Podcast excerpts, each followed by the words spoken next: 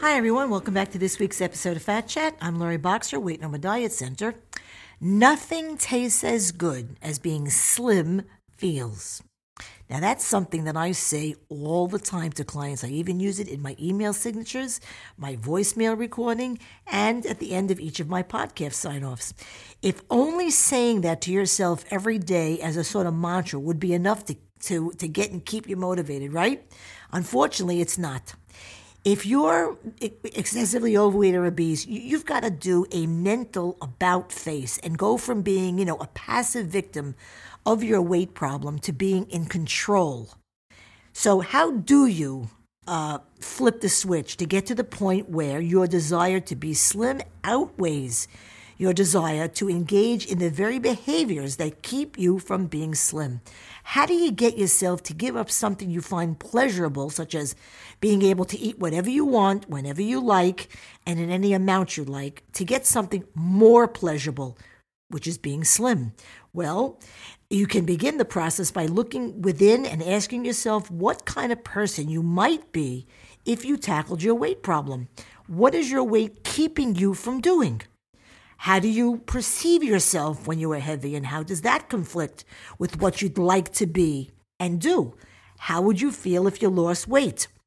Okay, now for the hard part, Ask yourself what price you would have to pay in terms of money, time, uh, pleasure, responses of others to lose the weight and keep it off. If you were to make uh, a, pros and, a, and cons of lo- you know lists of losing weight, it might look something like this. Okay, now try just to visualize you know a legal yellow pad, uh, you know, with a line down the center, and there's two columns, one labeled pros, one and the other cons. Okay, now the pros might be um, I'll have more confidence. I can wear more stylish clothes. My spouse will be more attracted to me. My body will be healthier. I'll be able to walk without getting out of breath. I'll have more energy. People will stop staring at me because of my weight. Uh, I'll be able to buy normal size clothes. I'll be able to do more with my kids. My blood pressure will be lower. And of course, that really is just a short pros list. And the cons list might be I'll have to give up some foods I like. I don't like low fat foods.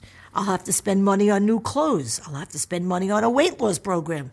I'll have to take time to plan meals. I hate to exercise. I'll have to learn some new recipes. Um, my family may get angry because I won't buy certain foods. As you tackle your weight problem, keep your list of pros handy at all times. It could be even on a 4 by 6 lined index card in your wallet, which I do with clients all the time. Add to it and refer to it frequently. And this can help you reach the point at which changing your eating habits will be worth it. And eventually you'll, you'll want to be slim more than you'll want to contribute, um, want to continue to engage in the behaviors that keep you from losing weight permanently.